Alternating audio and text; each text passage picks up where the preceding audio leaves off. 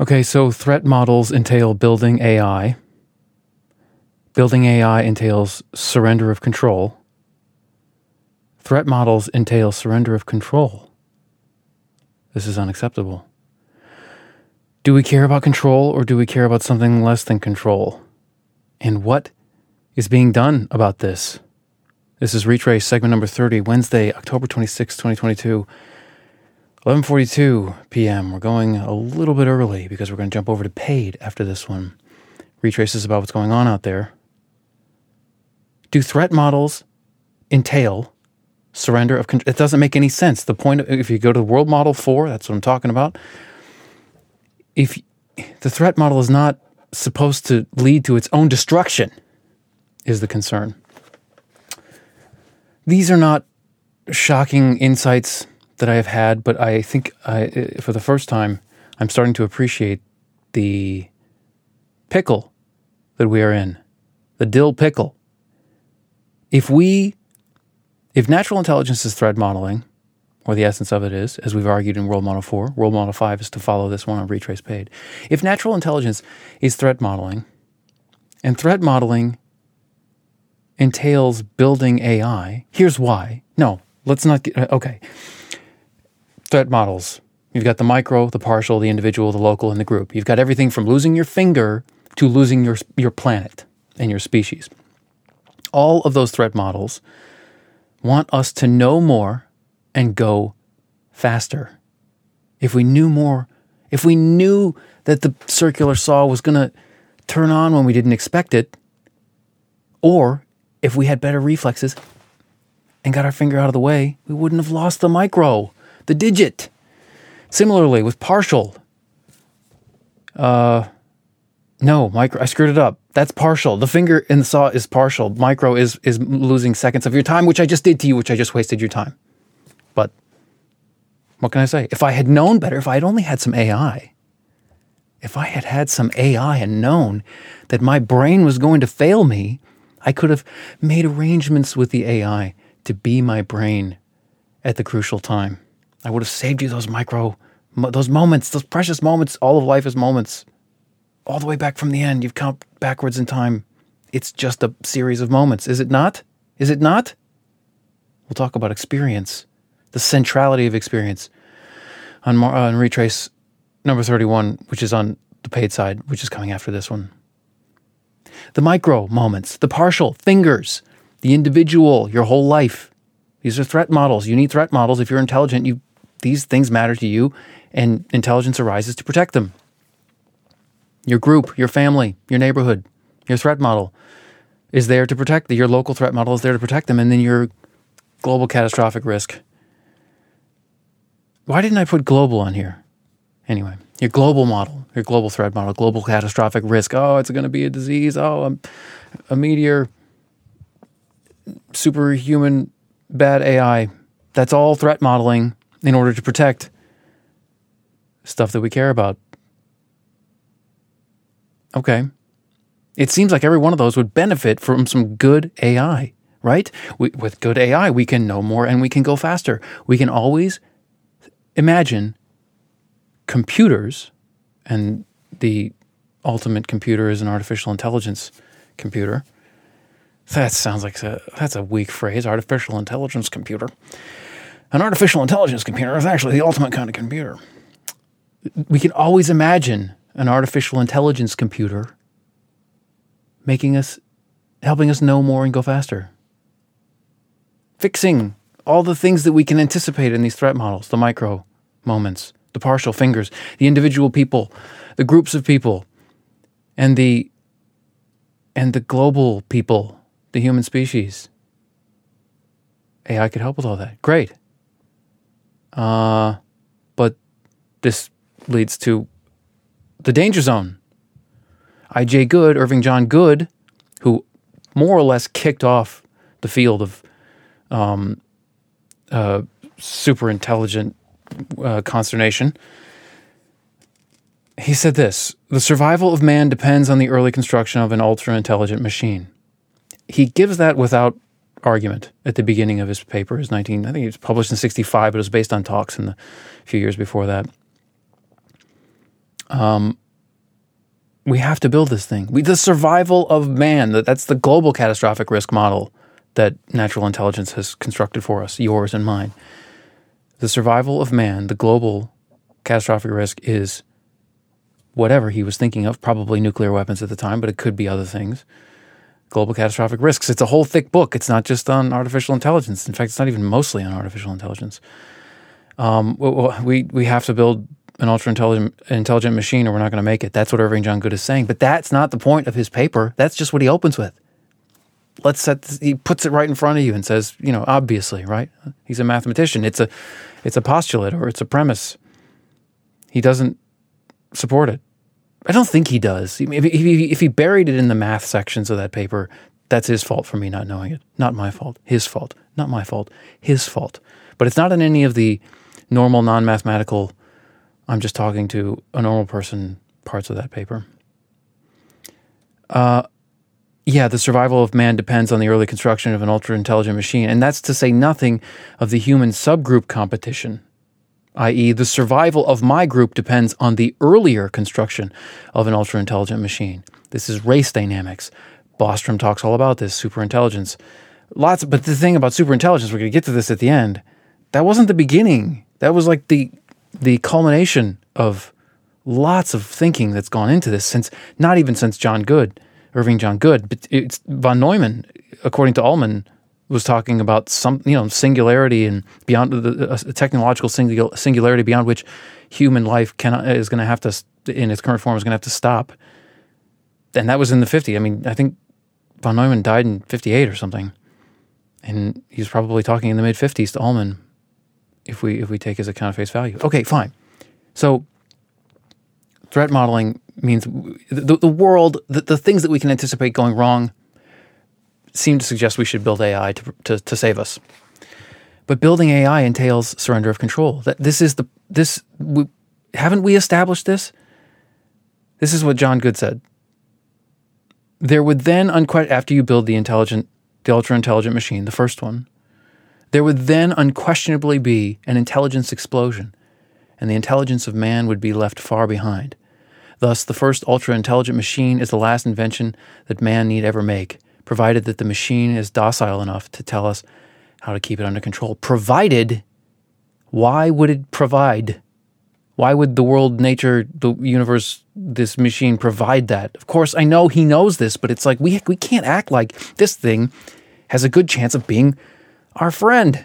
Now, people are working on this. I mentioned Bostrom, Yudkowsky, Stuart Russell, one of the godfathers of modern artificial intelligence, wrote Human Compatible, and he said basically the way we got to do it is we got to build uncertainty about our preferences into these machines so that the machine is never going to be 100% sure that it's doing the right thing, so it doesn't 100% destroy everything because of paperclips is what it wants to build because some somehow it got sure that it wanted to build paperclips and it's going to destroy the world in favor of its constituent atoms for building paperclips people are working on this, and they have been for a while. Human compatible is a couple of years old. Um, Bostrom Superintelligence is 2014, and you know all the papers and, and work that led up to that are between like the 1960s, early 1960s, at least since Irving John Good, up to 2014. Lots of people working on this. But you know, this ultra intelligent machine, this superintelligence, that is, is sort of an eventuality of con- of continuing to build AI and better AI and better and better and better. When how do you keep it from becoming ultra intelligent? How do you keep it from becoming, you know, what's in the movies and stuff? What, what, there's no there's no obvious way to do that. But then it's in control. The first ultra intelligent leave it, it will leave the intelligence of man far behind. I mean, if if intelligence is just threat modeling, and you know that's probably not true, but that's sort of like an operating assumption for World Model Four. Its threat modeling is going to be ultra because it's ultra intelligent. That's not that can't possibly we can't possibly do well in this scenario in the long run. We are the chimps in the zoo.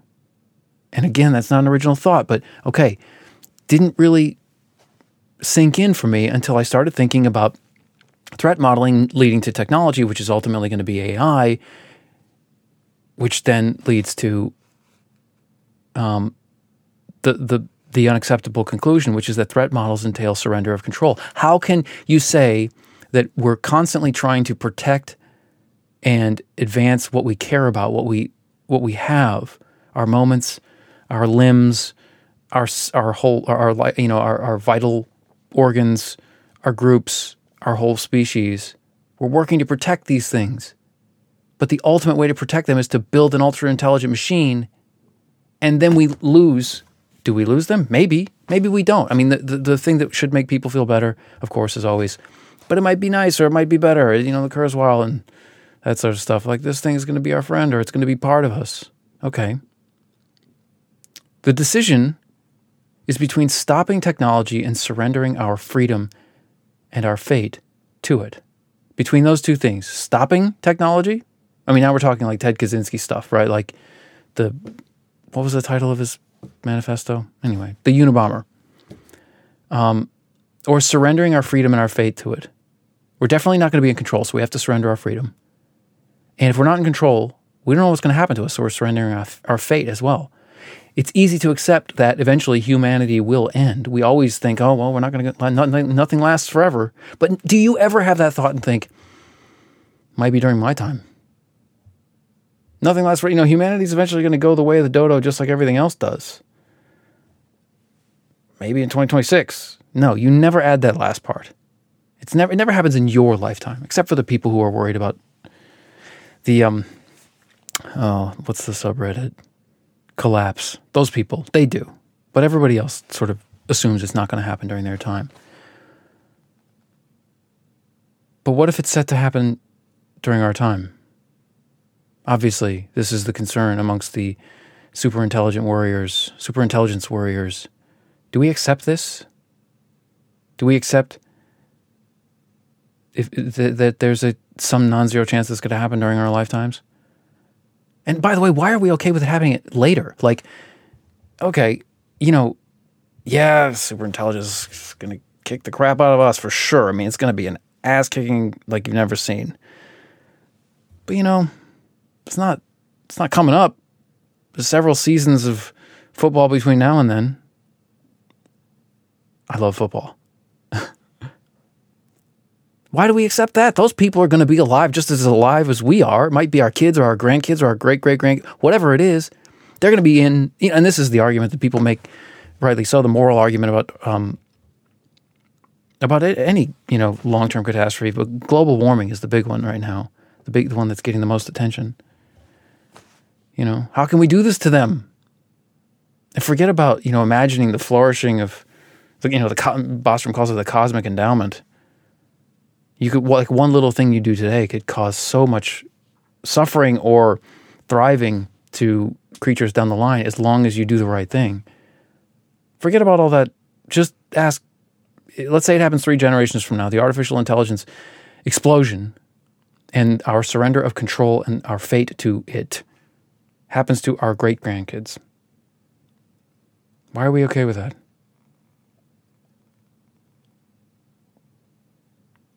Do we care about control? We lose control. Do we care about that? I think we do. I don't think anybody, no matter how nice the zoo is going to be, I don't think anybody wants to be in that zoo. And the, the simulation argument, people who think we're already in the zoo, they're not happy about that. The Matrix. Nobody wants to be in that. Do they? Not, nah. Nah, man. What is it like out there? It might be might be crap, but at least you'll know, right? How can we choose without seeing the alternative? How can we choose whether to live in the zoo without seeing what the zoo looks like compared to where what we already where we already live? And what is being done about this?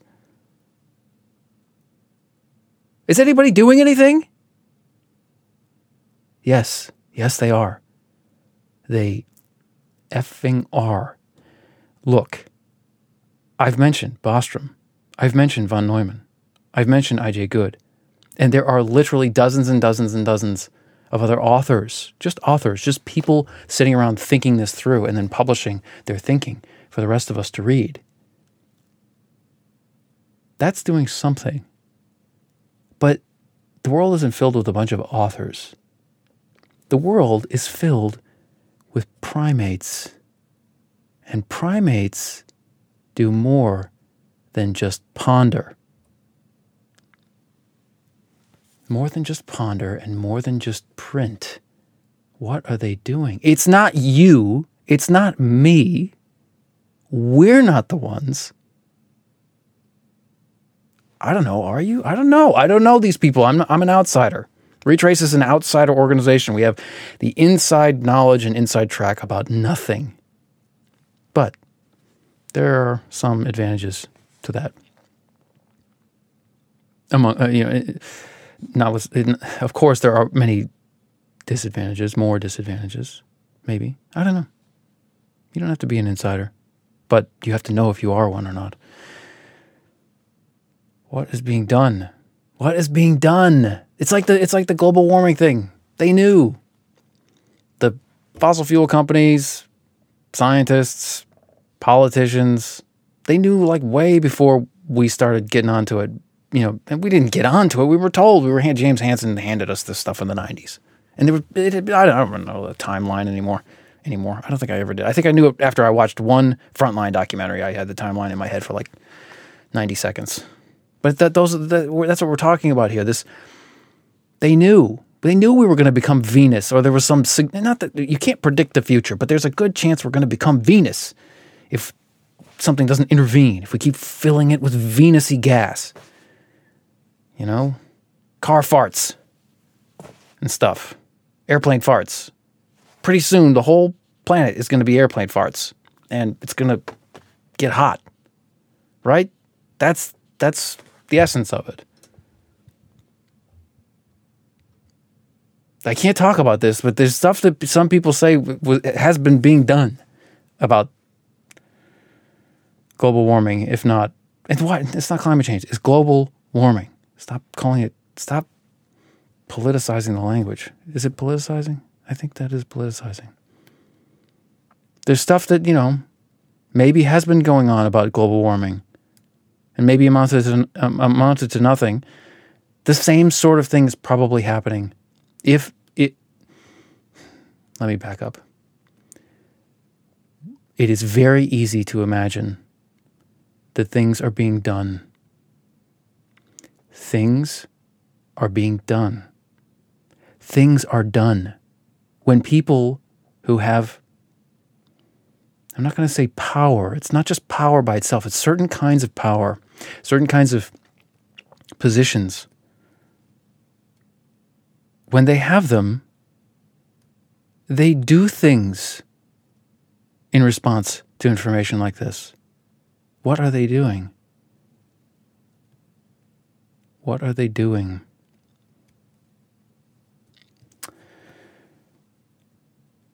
That's a retrace is about what's going on out there, but we don't know. References from this segment will be in the show notes, full PDF notes on our website, R A T R A I C E dot com. This is Retrace segment number 30.